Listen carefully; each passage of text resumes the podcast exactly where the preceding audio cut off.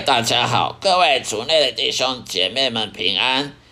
希望大家来到我这个基督徒圣经信仰与生命见证的 Podcast 的频道、播客频道的节目播出，每一集播出，希望大家能喜欢。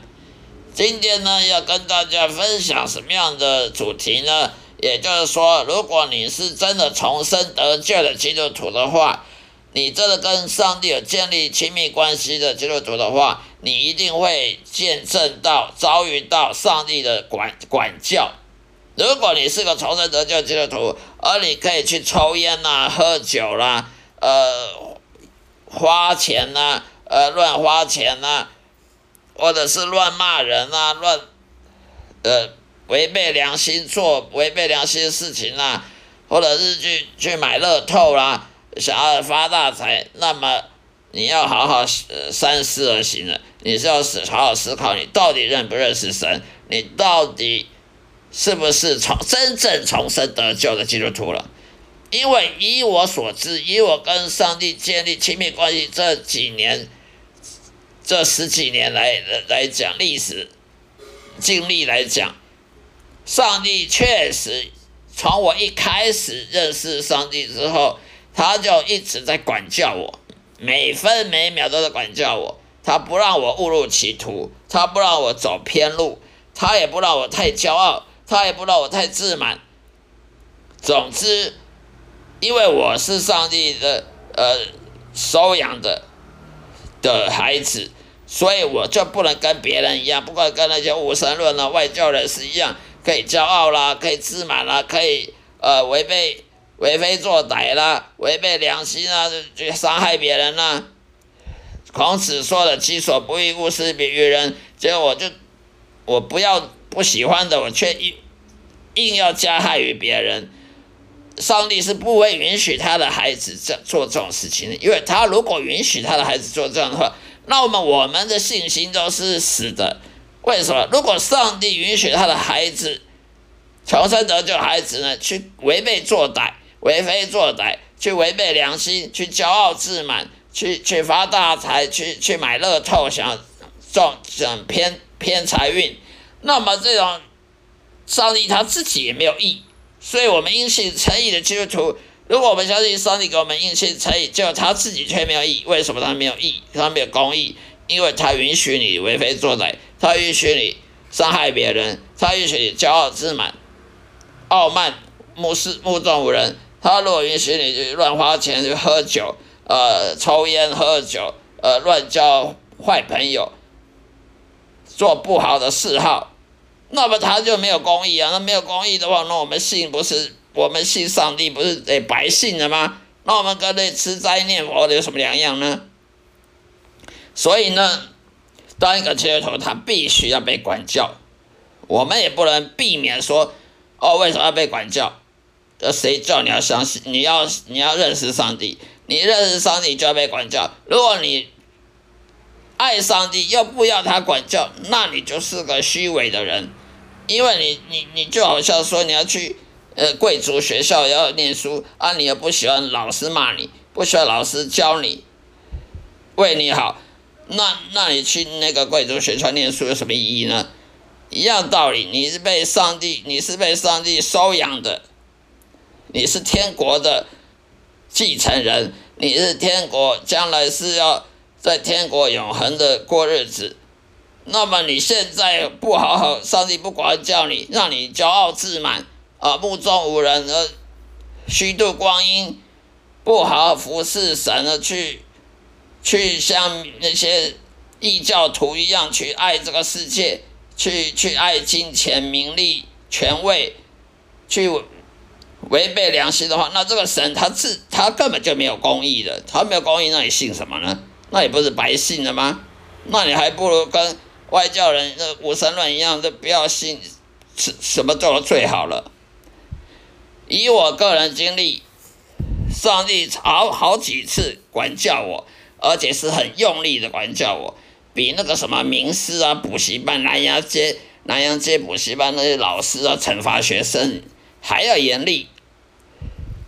举例说明好了，好几次我从家里出出发到我家附近一公里内的图书馆去借书去看书，回来呢都是每次都来回都是走路去的，每次都走路去走路回来。有有一次呢，有好几次呢，我因为懒惰，贪图方便，我就坐公车，在图书馆附近坐公车，呃，回来。然后，有几次呢是坐公车去，坐公车回来；有好几次去走路的，回来用坐公车的，好几次都没被神管教。突然有一天，我去回来，也坐公车回来，就碰到我，碰到我的我的家人，碰到我的父母亲，父母亲就说：“你为什么坐公车这么近，一公里你要坐公车？”结果又碰到我的。我的哥哥姐姐被我哥哥姐姐说：“你怎么这个人一公里这么懒惰，不不运不运动？”我那时候就觉得很生气，上帝，你为什么让我丢人现眼？你为什么让我在家人面前丢人现眼？你为什么让我在我的哥哥姐姐面前丢人现眼？在我的侄子面前丢人现眼？在我姐姐的小孩面前丢人现眼？后来我才发现，上帝他故意让你丢人现眼，他故意让你没面子。其实他不是害你，他不是跟你作对，是要他要把你的行为改正过来。他如果不让你丢丢人现眼的话，你怎么会改正呢？如果他让你继续骄傲下去，继续傲慢下去，继续呃懒惰，呃一公里不走路。要坐公车的，坐公车不用没两站就到了，那上帝他变成是是这个目视而不见，他变成是故意视而不见，故意遮一只眼闭一只眼，让我继续这样子乱七八糟，继续呃懒惰下去，那这样子他就不是爱我的上帝了，所以有时候我们基督徒呢，在日常生活中。有时候我们会埋怨上帝，抱怨上帝，说为什么他让我们没面子，在日常生活中碰到挫折。其实这时候我们就好好反想、反思，是不是因为你我们太骄傲了？是不是我们错做错了决定，做错事情，一直往往一直反复的没有去改正？上帝这时候就是让你没面子，好让你知道。上帝是在管教你，而他的管教你的时候，你就要认错。所以呢，呃，刚开始我不知道那是上帝在管教我，所以我就很讨厌上帝。我就说你为什么让我在我家人面前没面子、丢脸？我就抱怨上帝，骂上帝。后来我就发现，原来那是上帝管教我，于是我就下跪跟上帝认错、认罪、祷告。后来我发现认罪祷告完，我的心就感觉快乐起来了。所以我们要知道，上帝要是管教你的时候，不要觉得说哦，上帝为什么对我这么坏？其实你只要认罪祷告完，你就会发现那个平安喜乐又跑回来了。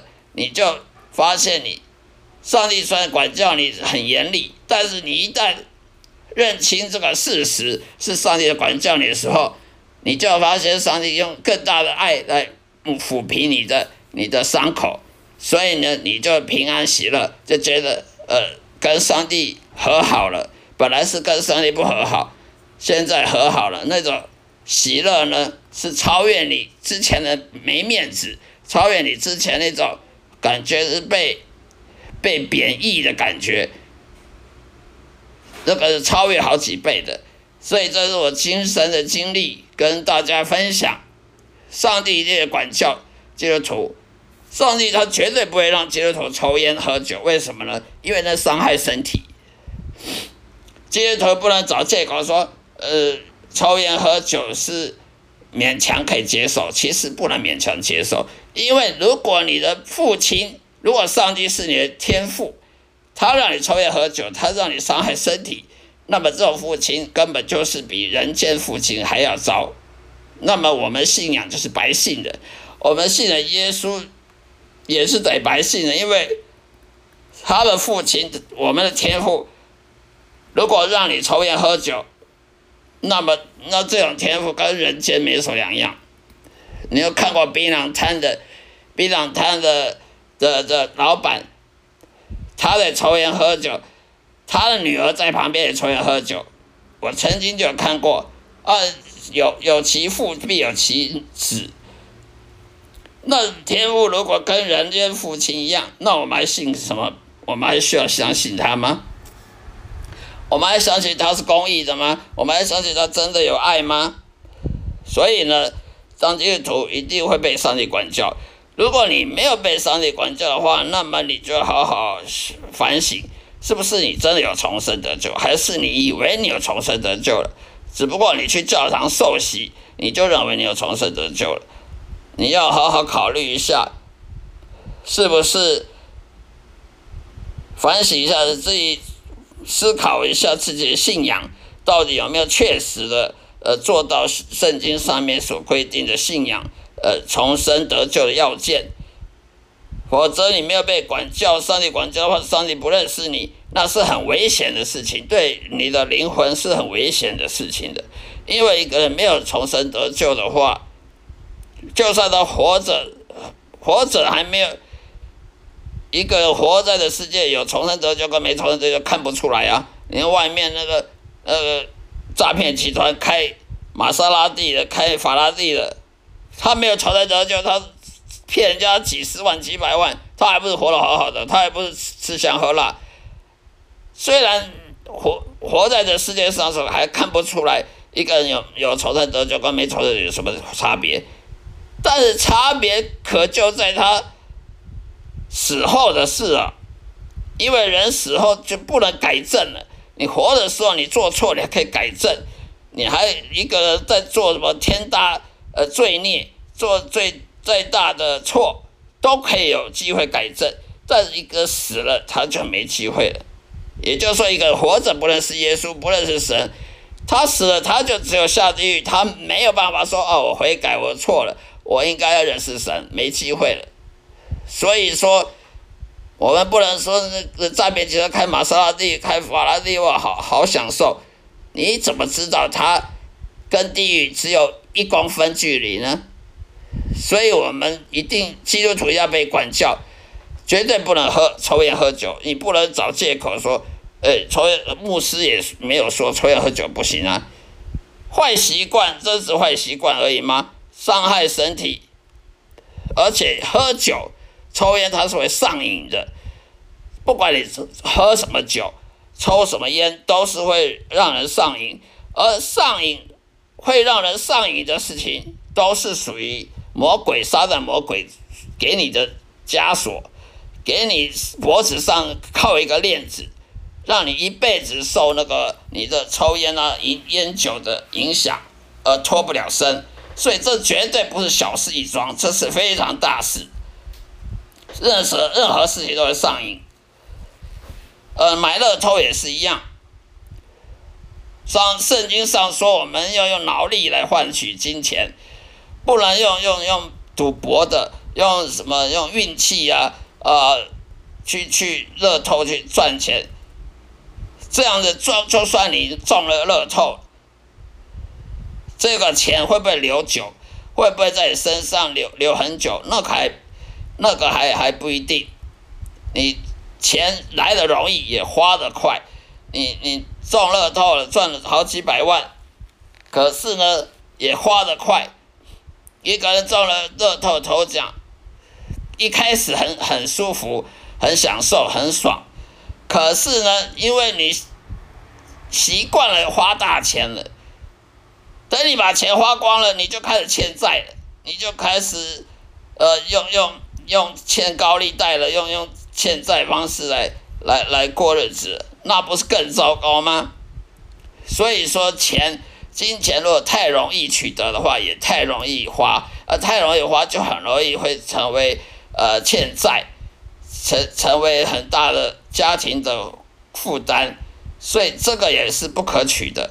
因为金钱财富是要靠劳力，靠靠正常手段，而不是靠什么偏财运呐，靠什么运气去去赌博去去买乐透去赚的。如果上帝允许你去买乐透，那保证跟你保证你还没有重生的，就，因为上帝以我所知的上帝他是不会允许基督徒去去买乐透，因为圣经就说了，你要靠劳力去去换来的财富，不能靠靠靠赌博。